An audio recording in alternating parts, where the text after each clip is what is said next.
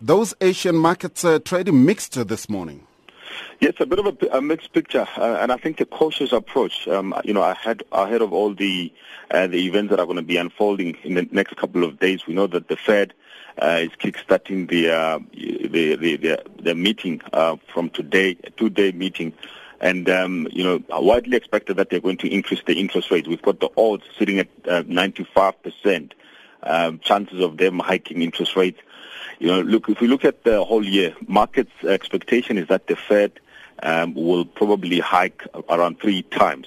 I think what would be a bit of a surprise uh, to the market will be if there is an indication in the statements uh, that perhaps they're looking to hike a lot more than that and, and be a bit more aggressive. We've seen the solid numbers that came out from the U.S., you know, the non-farm payrolls that came um, out on Friday, and certainly um, uh, indicating, showing that the U.S. economy is on the strong footing.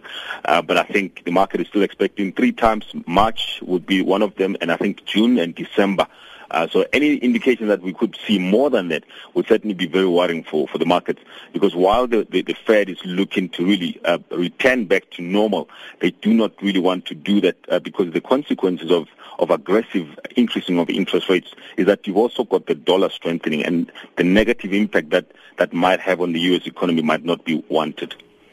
Now, the UK has given the green light uh, to Brexit, and Scotland is uh, going to seek second independence referendum. How will that impact uh, global markets?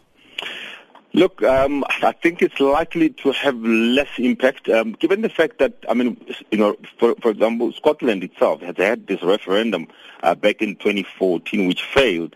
Um, and, and I think the second referendum that they're seeking to have is, primarily because they're a little bit unhappy with the the manner in which um, um, you know the whole Brexit is unfolding. And remember, they're saying they have not been consulted. I think if you go back to the Brexit votes uh, when it happened, we know that Scotland uh, uh, ministers, or you know, the, the the ministers there, the member of parliament rather, they were against, they voted against Brexit. And I think, you know, now we're sitting with Brexit, which is unfolding, which is something that they did not vote for. And I think there's a lot of unhappiness there in saying um, they want to remain within the EU. And therefore, if Brexit is going to consider, they don't want to be part of it. They don't want to be part of the UK.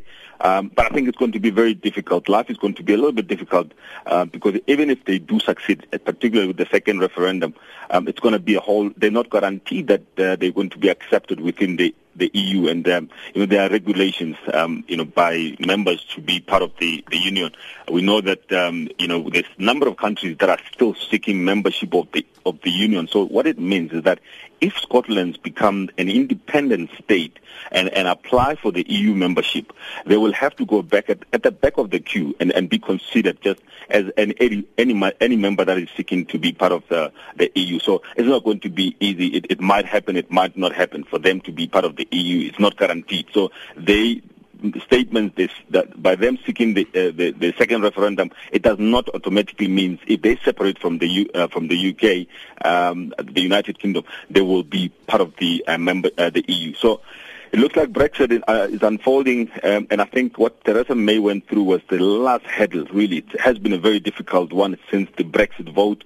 Um, yesterday, basically getting the approval from Parliament that he might not continue um, and submit that Article 50 and start the negotiation with the EU members. So it looks like she's still on course to submit that by the end of uh, this month.